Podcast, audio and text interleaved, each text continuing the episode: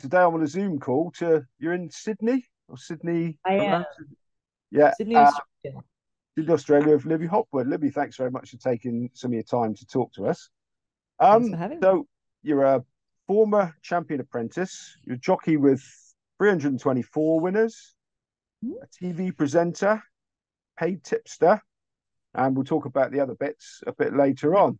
Um, so you're a very, very busy lady. What's your main job these days? Uh, my main job is I, I actually work on the ground with race horses. I have a business where I see horses um, and see them with pulsed electromagnetic field therapy, which is why I'm all still in my uniform. I came rushing home and, and got on this Zoom call with you. So I'm still covered in about three foot of horse dust and horse hair. But um, so I go to all the major racetracks in the city of Sydney.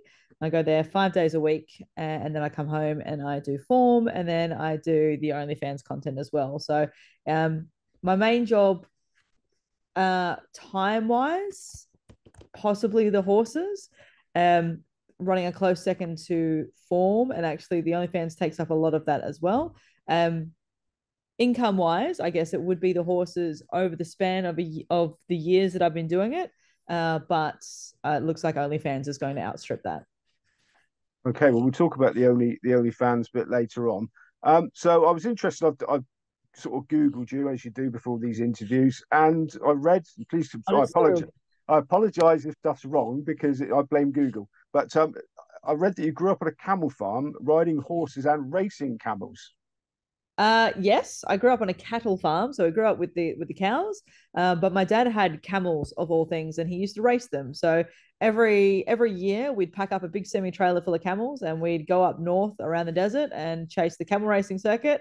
And I'd ride camels for uh, almost six months every year uh, as a kid. Pull me out of school, I'd do school by correspondence, so I'd get sent up north in the truck with a sheaf of material like this that I had to keep up with, which I was good. I was a good student, so I kept up with it mostly until the maths. I did struggle with maths.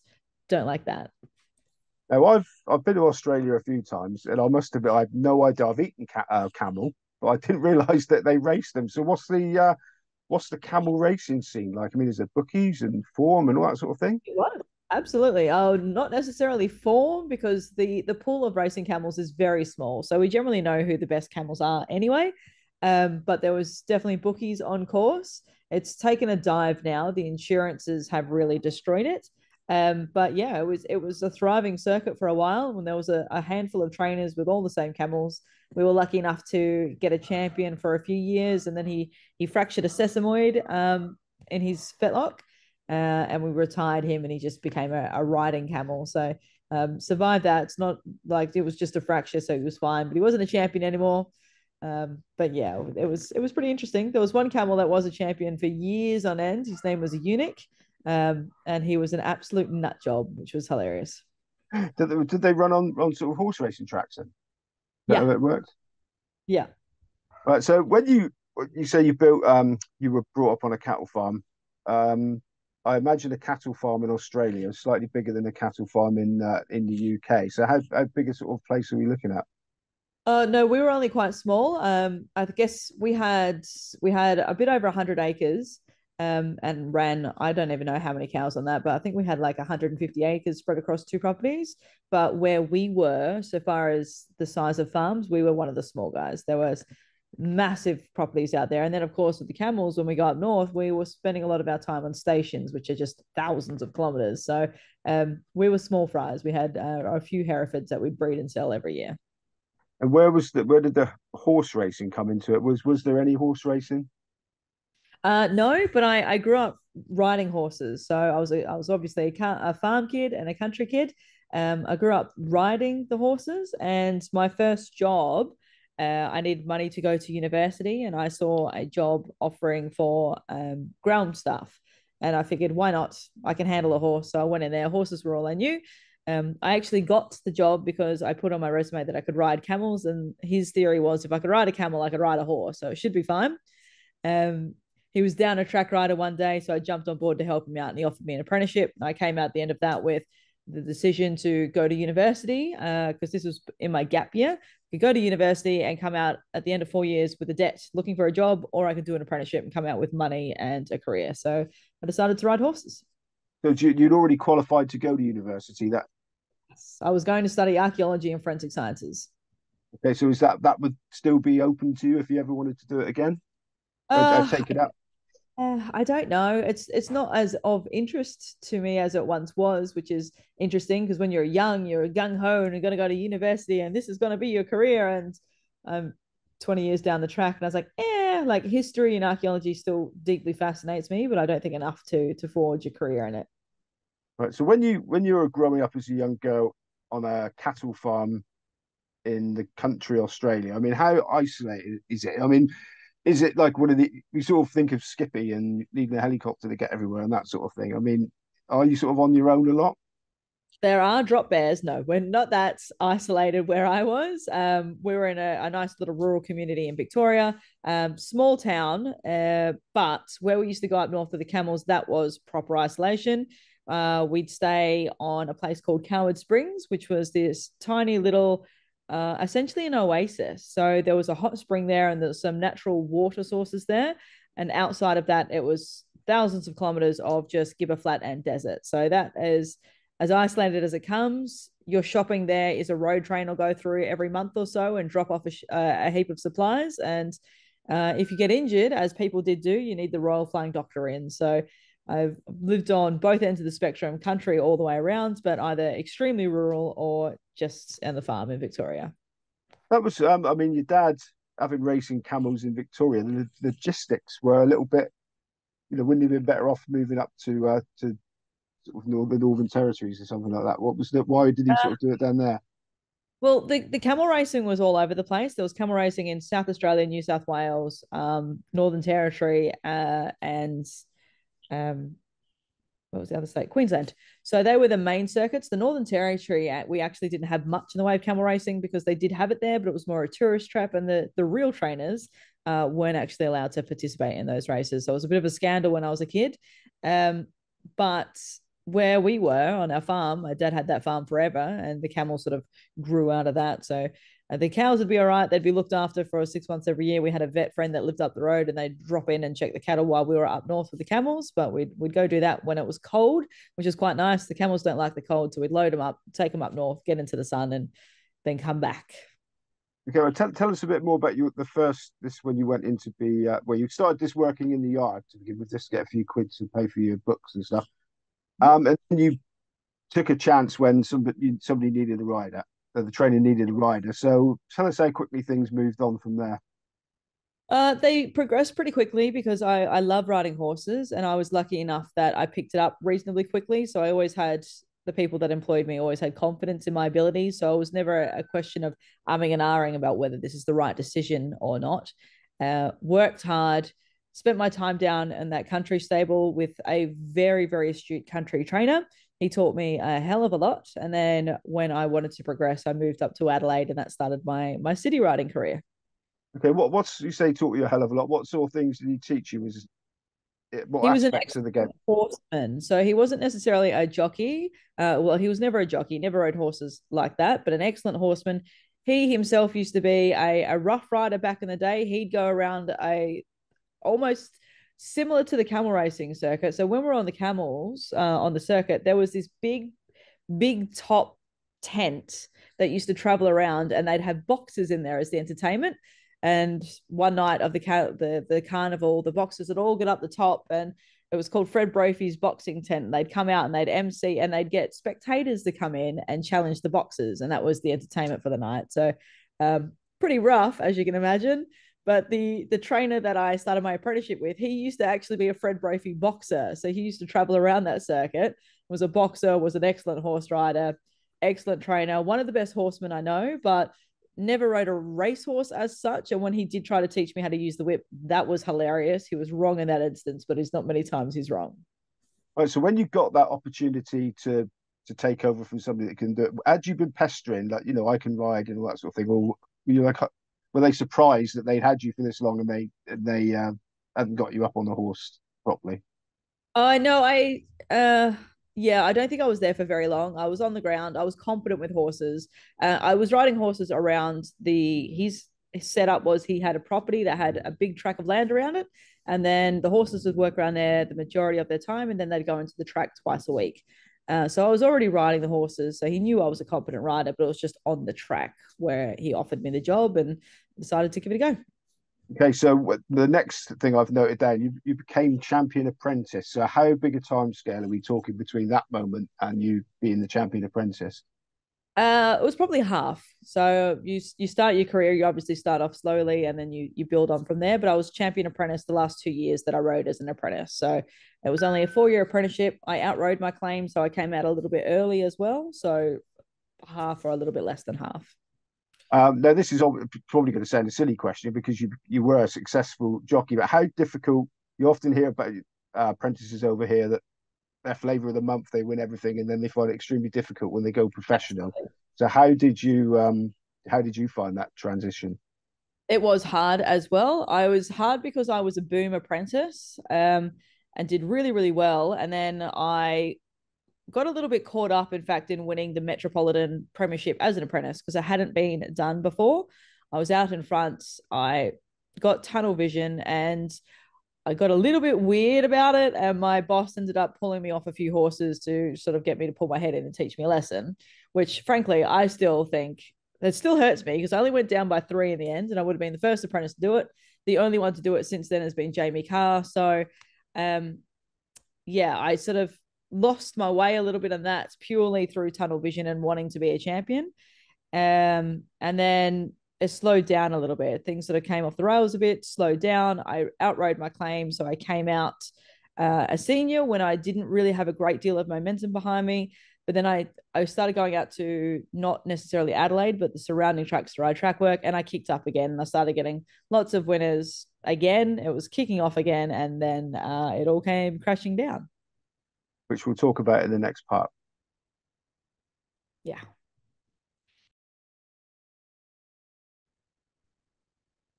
Okay, Libby, that's interesting. This will take you back to the last thing you said. When you said you got a bit weird, I mean, did you did you get a bit big for your boots, or what? What was the what was the problem there? Because surely, if you're being really oh, enthusiastic, not big for my boots, just absolute tunnel vision, and everything I was was about winning that championship, and just probably a little bit neurotic about it. I'm sure I was insufferable, but uh, at the time, I just wanted to be the best and and win that apprenticeship, or win the win the premiership rather. You know, you've got some uh, you've got some really good lady jockeys in Australia, but from the outside, it still seems quite a sort of roughy, toughy, macho sort of place. Um, how were you welcomed by, you know, the other jockeys, even even the lady jockeys, when you sort of came onto the circuit? It actually it was pretty good for me because I was lucky enough to be riding in South Australia, and South Australia has a really strong history of very strong female riders. Um, and female riders that didn't take any shit. So uh, me coming along in that iteration was what they had already seen before. So there was definitely uh, some moments where you're banging your head against the wall and you you have to work harder for sure. There's no belittling the fact that it is a male-dominated industry. It is a male-dominated sport. But I was lucky that in South Australia, most of them are very open-minded and welcoming to female riders. If you can ride the horse, you can ride the horse. And is that something that sort of changed for the better over the years since you started? Yes. You know, can you see a difference since you started even? It definitely improves. Um, and even just little things throughout my career, like there was one particular trainer in South Australia who was notorious for using girls in track work because he loved how the girls would handle the horses in track work, but, and refused to put them on race day. Absolutely refused. I don't know why. His dad put him on race day. He just decided that that was going to be his little hill to die on.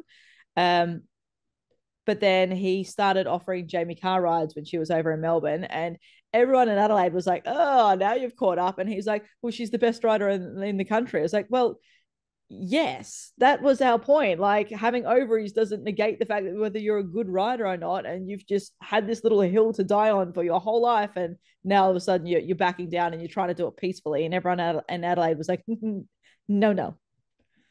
So tell us a bit, I mean, so I know this is going to be obvious to anybody watching in Australia, but we're based in the U K, so it's a massive country, Australia. So how does it work when you're a professional jockey? Do you have like an area that you ride in, or, you know, how does it work? Uh, so you ride in your state, and you ride in an area in your state, and you might venture out from that a little bit, and you might fly to other meetings or tracks for a particular type of purpose. Uh, but you you generally you base yourself out of an area, because, as you said, Australia is just too big. You're not covering um, any scope of being able to cover the country at all as one person. So how many race courses, different race courses, would you ride at, at in, as part of your uh, your sort of area? So when I was riding in Adelaide, there's um there's like a circuit that you do. So you've got the midweeks and the weekends. The weekends were always in the city. They were city class meetings, unless there was a showcase meeting out in the country somewhere. And then you would have your provincial, which are your outlying suburbs of um, the city track. And they get a little bit further out, but they come under the provincial banner.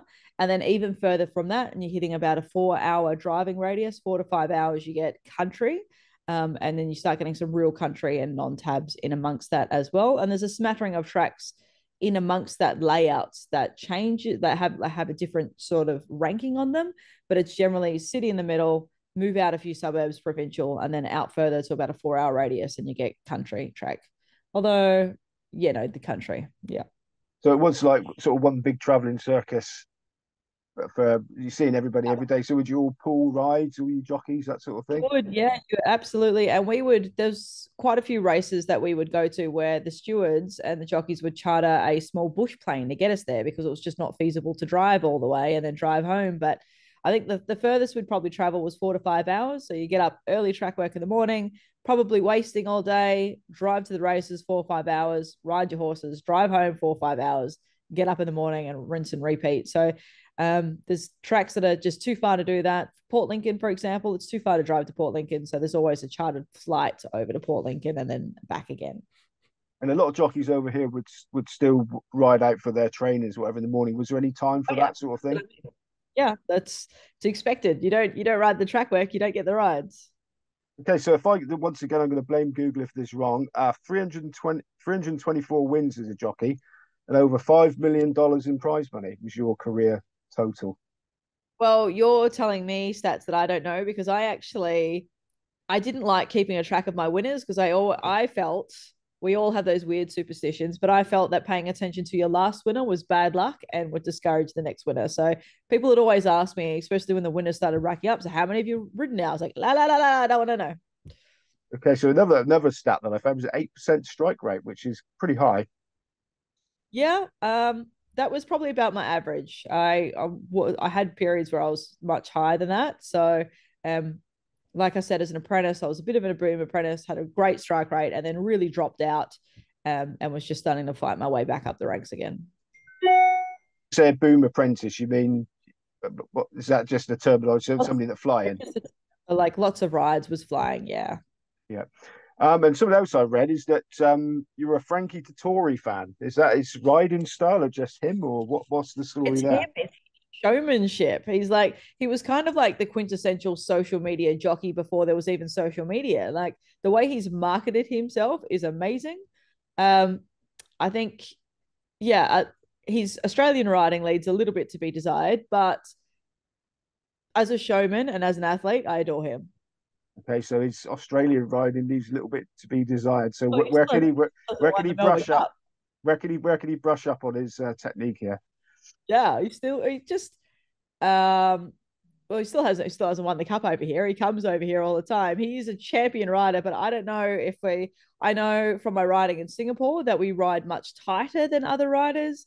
I don't know. I think the year that I hope I'm not getting this wrong, because I do confuse facts in my brain sometimes, but the year that Michelle won at the Melbourne Cup, I'm pretty sure if you go back and watch that replay, Frankie uh, went to just allowed her to pocket him. And you could see the thought logic that he was going to allow her to pocket him because he could just push her out of the way, right? I'm not sure whether it was because she was riding the horse that was a million to one or whether it was a girl, I don't know. But he allowed her to pocket him. And then when it started to roll into it, he just went to pop off thinking it'd be easy. And she just shut the door and smashed him back. And it was hilarious. You, do you think that the, uh, the the foreign riders are up against it in races like the Melbourne Cup? The, the jockey's going to be a little bit more, you know, show him who's boss in the race. Well, the jockeys show everybody who's boss. Like if if Michelle had had bloody, I don't know, Huey Bowman or Craig Newitt down to her inside, she wasn't going to let them the hell out either. But it was just funny that it was just underestimated a little bit, because they might not have allowed themselves to be quite pocketed that well. I think I think he's going to try and do it this year, and his his farewell year is going to be over for the for the Melbourne Cup. Maybe you could give him a few... He should be trying to do it every year he comes over, right? Right. So, we, sadly, that talking about your um, talking about your riding career has to end with tragedy at Murray Bridge. Terrible uh, fall where one of your friends, uh, Caitlin Forrest, fell and died, and you were brought down and suffered career-ending injuries. Um, obviously, that was uh, you know sort of a, a terrible sort of thing. What, what do you do? You remember much about it? Is it something you try to block um, out now? Well, I. I had my career-ending injury was a traumatic brain injury, so I actually have no recollection of anything around that race. Um, I'm missing weeks around that point. Um, but yes, it's not something, it's obviously not a pleasant memory. Um, and then you have your road to recovery as well, and then you're constantly dealing with the, well, survivor's guilt, but then also the thought that when you're a jockey, you're so wrapped up in being a jockey, you can't really see your way out of it. And I was fighting so hard to get back to riding, and felt like the worst person in the world to be fighting to get back to what I knew, because Caitlin would have loved the opportunity. So on one hand, you're fighting to get back to some semblance of normalcy, and then on the other, you hate yourself for trying to do that. So it's it's been a uh, it's been a hell of a journey, but I'm uh, I'm the lucky one. Okay, and all, I mean, that was a terrible week for Australian racing, because uh, Carly-Mae Pye also died that week. Um, uh, she died the night before. Night before. Uh, I mean, did, did it ever sort of, did you ever think, nah, this is, you know, this is too much? Uh, you know, Every I... jockey has that thought at one point. Carly passed away, and there was a comment, obviously, everyone's like, was shook, and it was horrible. And then the next day you you go to work. Like those riders after Murray Bridge, so after our fall, um, Caitlin was airlifted, I was ambulanced out. Those riders finished riding that day, um, and it was it was expected. Of course, nobody knew how serious things were. It was apparently, I, I've been told that it was reported on track that Caitlin was conscious and communicating, so nobody had a clue at how catastrophic things actually were. But it's a significant fall. Four horses come out. A helicopter's come in. As far as I'm concerned, whenever there's an airlift, things are not great.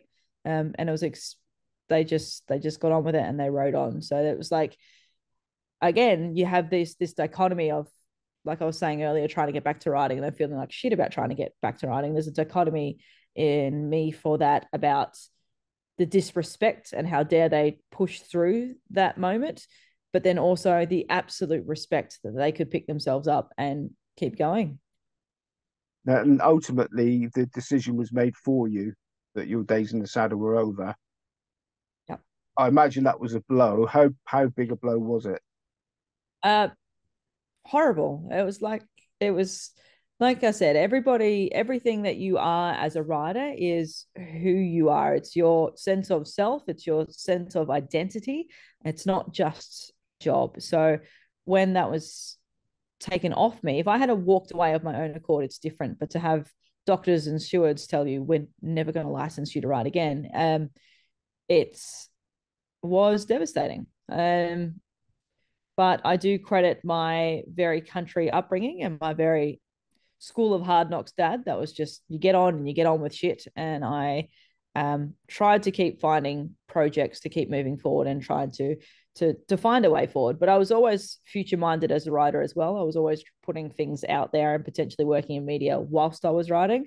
Um, so I think you need to have something to look forward to, or at least try to work towards, even if you can't look forward to it at that point, which I tried to do. Now, this is something that I didn't mention in the, in the questions before, but it's something you posted up, I think it was yesterday, on social media. It's quite a downbeat post for you. Um, sort of like you're not quite fulfilled in in the world of racing, what you're doing. Is is that was that just something in the moment that you wanted to get out there, or no? Well, it's something that I've been, like, you see it every day. It's the old social media uh comparing yourself to things. So I would love to still be working in racing broadcast. And it was, it was again, devastating when I was made redundant. I did have an inkling it was coming because I was always butting heads with my supervisor. Um, so I did have an inkling that it was going to be there. So I wasn't, I definitely wasn't blindsided by the decision, but it was still, again, not nice to have that decision taken off you. Um, I felt, and the feedback I always got was I was reasonable in, in my job in media, and I was an all-round host. That at that point, there was no all-round host. Like, the people sort of seem to have their um, their niche areas. And I certainly had my niche area on Formline. I was made redundant when that show was moved out to the Form people on track, which does make sense because they see the horses day in, day out and can physically see them instead of me just in the studio. Um, but I could, I've definitely done other jobs. So it did feel a little bit like I was headhunted. Um, but yeah, I haven't been great at playing political games, and I did used to clash with my supervisor a little bit. Okay. Again, we'll, we'll, t- we'll, we'll talk about your post-riding career in a minute. This, this finally, on, on a positive note, your highlight, if you could bottle one moment in your, in your riding career that you, you know, what would it? That's a good one. It is, and it's not to one singular moment. It's the feeling you get from a horse when you know you've got a lap full of horse underneath you and you are confident and you just peel out and they just work through their gears. I would give anything to just sit on a horse and just let it take me through its gears again. A good horse. They're just, uh, the power is incredible. I have so much respect for them. And just it is, um, so are, are, is your condition, you know, you know, medical situation now that you're not even allowed to ride a horse at all? Uh, no, I'm allowed to ride a horse. I wouldn't be allowed to ride a horse on track. I did get back to track work, but I was only allowed to trot a horse um, every third day, and I was only allowed to ride three in the morning. Um, and I was like, well, what's the point? I'm not going to be a trot rider for the rest of my life, but I do have my own horse. Uh, and I rode him, I invented him a little bit, and he is very fat and very slow. So it's definitely not the same feeling.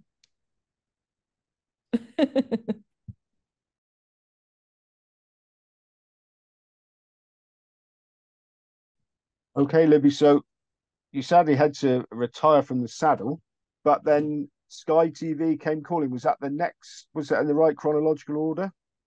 Uh, yes, there was a few bits and pieces in between there. I'd done quite a bit of a mode, like um, speaking, public address and public speaking whilst I was riding. Um, after the fall, I started working for the South Australian Sports Show.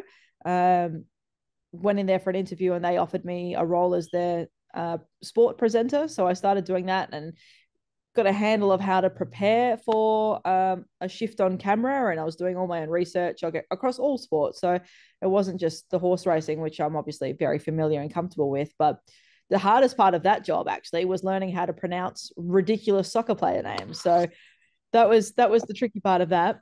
Then I started working for a company called G one X, and they would fly me out to Melbourne to sit on their show uh, once a week. And that was great. I got to work with some really great guys there.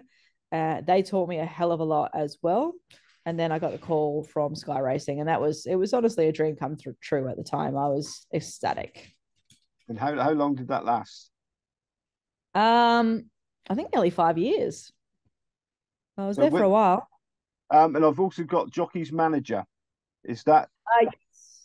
So I, oh yeah, I also managed, um, a friend of mine in South Australia, um, helped her out for a bit when I, in between, obviously after race riding, and I was at home still recovering, but I wanted something to do. So I, I managed a friend of mine, uh, and I also managed a Freedman Brothers racing stable here in um, Sydney for a little while as well.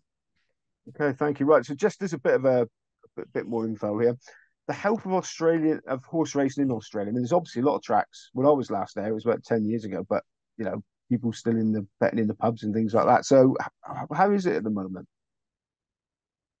Tricky question, because there's always a conjecture that it's uh, struggling, especially in South Australia, in my hometown. I feel like people have been saying South Australian racing is in trouble for at least fifteen years, but it just seems to keep going. My personal opinion is that I am concerned for the welfare of racing and the welfare of um, the perception of racing in the in the larger community.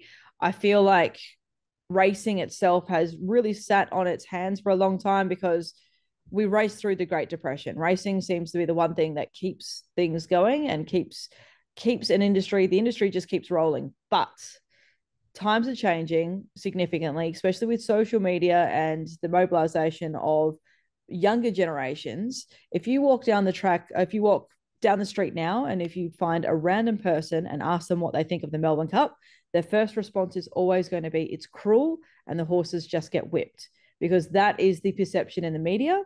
Uh, it's perception within the community, and racing, in my opinion, doesn't do enough to battle that. It's just a matter of um, really education.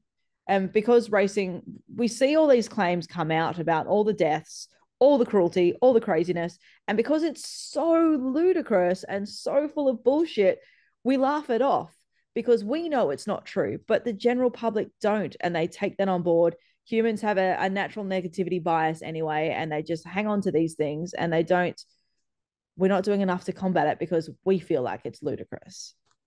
Yeah. So I've got quite a few Australian friends, and I try and ignore their nut to the cup posts in November. Yeah. Yeah. Why are we ignoring it? Why aren't we fighting it head on? What? This is a bugbear of mine at Sky too. I was pushing to get human interest and horse interest stories out, and not it just be, because Sky's obviously a wagering channel, so it's it's it's wagering and it's pushing through. So they couldn't find a position to put these sorts of shows. But we need shows with the people, with the horses, and with the love of the horses, because how are you supposed to know anything different? Because all we're doing is pumping out bets and pumping out winners. We're not showing the love behind it that creates it. Like, the average person in the industry is not there because of the wage. The wage is often terrible. You can just stay home, get paid by the government, and play PlayStation all day. It's, you don't have to get up early. You don't have to have drug tests. You don't have to get breathos. You're going to have a social life that expands outside of the racing industry, and you're probably going to get paid more. We're doing it for the love of the horse, and it's just not resonating with people outside of the industry.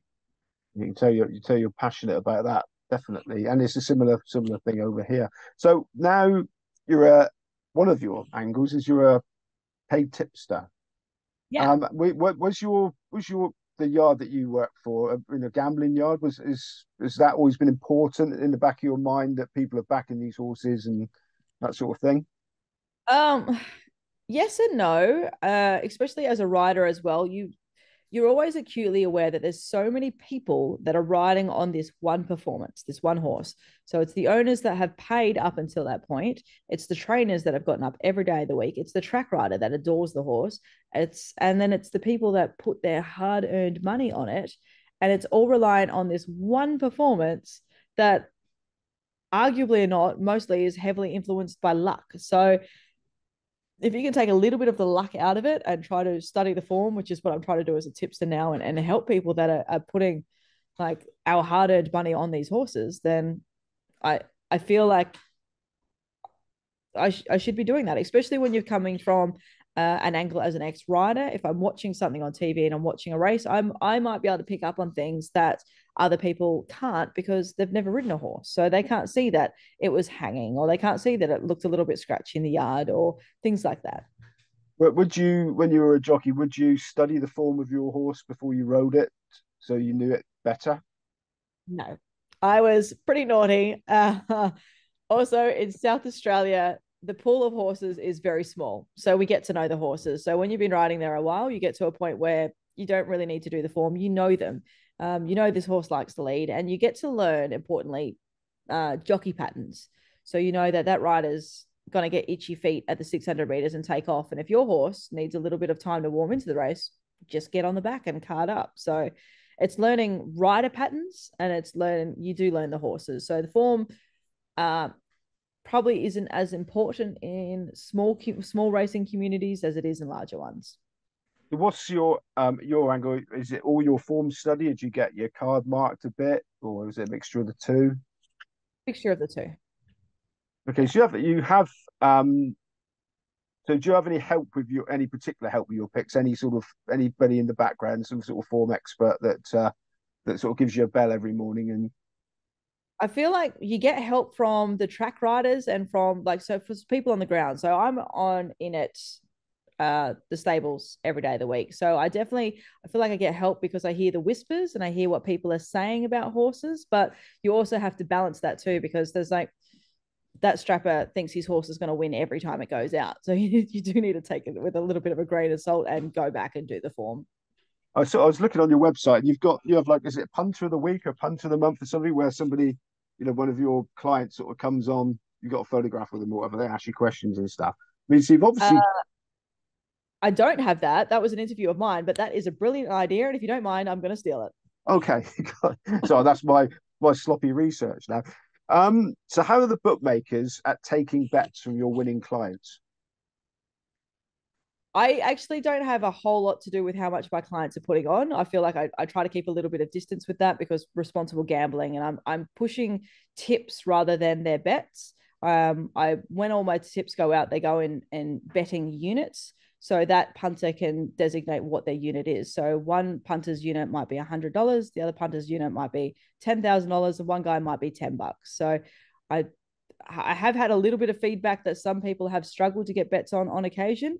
Uh, but I do think that's across the board. It doesn't matter where you're going from. But it does appear that we are moving markets, because I'll put out a tip um, and they do get crunched a little bit. So that's that's kind of cool. That, that's where I was coming from, because we have, pro at the moment, the U K is in a terrible state with the there's a new gambling regulation coming out. And, uh, you know, but a lot of successful punters, if somebody followed your tips and they were winning, they wouldn't be able to get, you know, yeah. pennies on.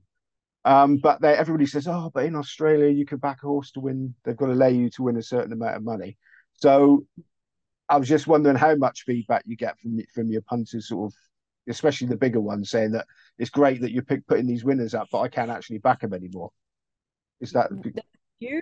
Um, there's also a couple of bookies that seem to be taking me on. So like they might not even be paying any attention to what I'm tipping, which is the most likely uh comment. Like they probably got no idea what I'm doing, but they seem to, and I only know this because a few of my um supporters have got back to me, and it's like, oh, they're taking you on again and the and this and again and that. So either that or I'm picking terrible horses and they've got the right market, but often we're winning those ones. So they're either taking me on or they don't know what I'm doing and they just think the horse is below what I think it can perform at.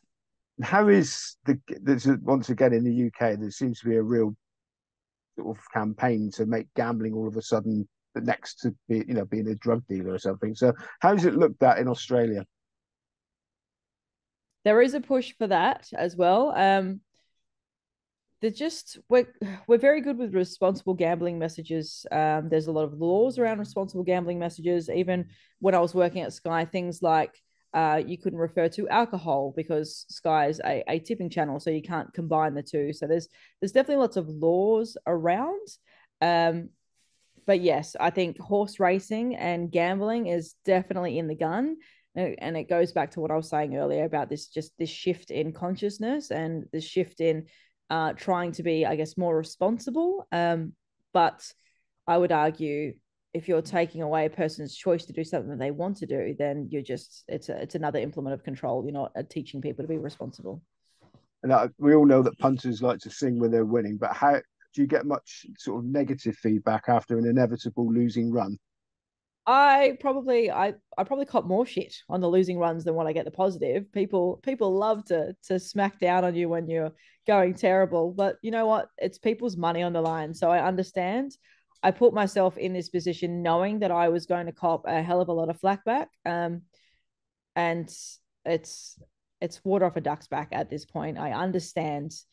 I, I do take it personally when I am losing bets, because like I said earlier, when I was an apprentice and I was trying to get that championship title, I, I do get tunnel vision um, and I do get obsessive about trying to do the right thing. And this is just that new obsession. So when people are going to attack me for a run of losing bets, there's nothing that they can say to me that I haven't said to myself that's worse. Does the, the pressure of the fact that you're, you're having a losing run and you know that people are backing them and they're paying to back them, does that make it even harder to try and get a winner?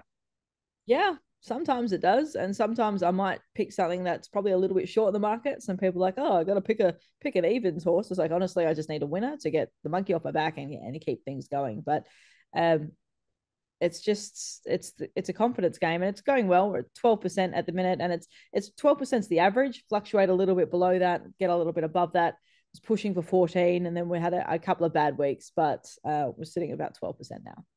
And uh, unusually in the world of tipping, and a lot of people probably say, "Thank goodness!" Looking at some of the other tipsters, you have an OnlyFans page. Right? Now, how did how did that happen? Uh, well, the OnlyFans came first, to be honest. Um, I wanted to do tipping, but I was like, how do I how do I come at this a little bit differently? Um, all that people know me for us is for horses, and I have a large, beautiful collection of lingerie that I wanted to share, and I like taking photos, and I like sharing um, sexy things, and that's been a whole long journey for myself as well. That came from, I guess, a, a background of not being confident sexually at all. Um, and that's actually destroyed past relationships, because I was very, um, I had a lot of things to work through, and I feel like I've come out that other side, and I'm quite sexually confident now, and, and happy with who I am. I'm, I'm a little bit curvier than what I perhaps would like to be, but I also hate the gym. So yin and yang. Um, but I wanted to combine the two and thought, why not? We'll give it a crack. And was amazed at how much that took off. It's obviously a little bit of a gimmick appeal to it as well, which is, again, why I chose OnlyFans, because I I knew it would get people talking. But you didn't do it under Libby Hopwood? No, because I wasn't quite ready for it to go completely viral yet. I just wanted to to dip my toe. I actually started an OnlyFans a few years ago now, and I posted one photo. It was, again, under an alias. I posted one photo that nobody could see anything. It was just myself and my cello and a really long wig. Um, and I chickened out and didn't touch it again for probably a couple of years. And then I came back to it, and I started under an alias so I could work out how I really felt about it, how I could work out how I felt about the interactions that I was having on the page. So my partner and I could just sort of settle into it and see how we felt about it and negotiate where we stood on all the different things. Uh, and then somebody in racing found it, I don't know how, uh, and blew it up. So um, we were probably ready for it to to come out at that stage. But yeah, I would have preferred to have really taken it viral on my own accord. But yeah. And you mentioned your partner there. He takes the photos, I uh, I understand. We, and... uh, we have a funny interaction with one of our clients. I was like, oh, how does how does he feel about you doing this? I was like, who do, who do you think's taking the photos? Like, I'm not doing this in isolation. I did enjoy the life hack where you can fly to Bali and put it on your tax. Right. So now all my lingerie and all our travel is tax deductible. So top tip, start an OnlyFans, earn a little bit of money, and then you can claim your you can claim your uh, your travel. All right, fine. Well, everything seems to be flying at the moment, Libby, but is there a next in on, on the horizon for you?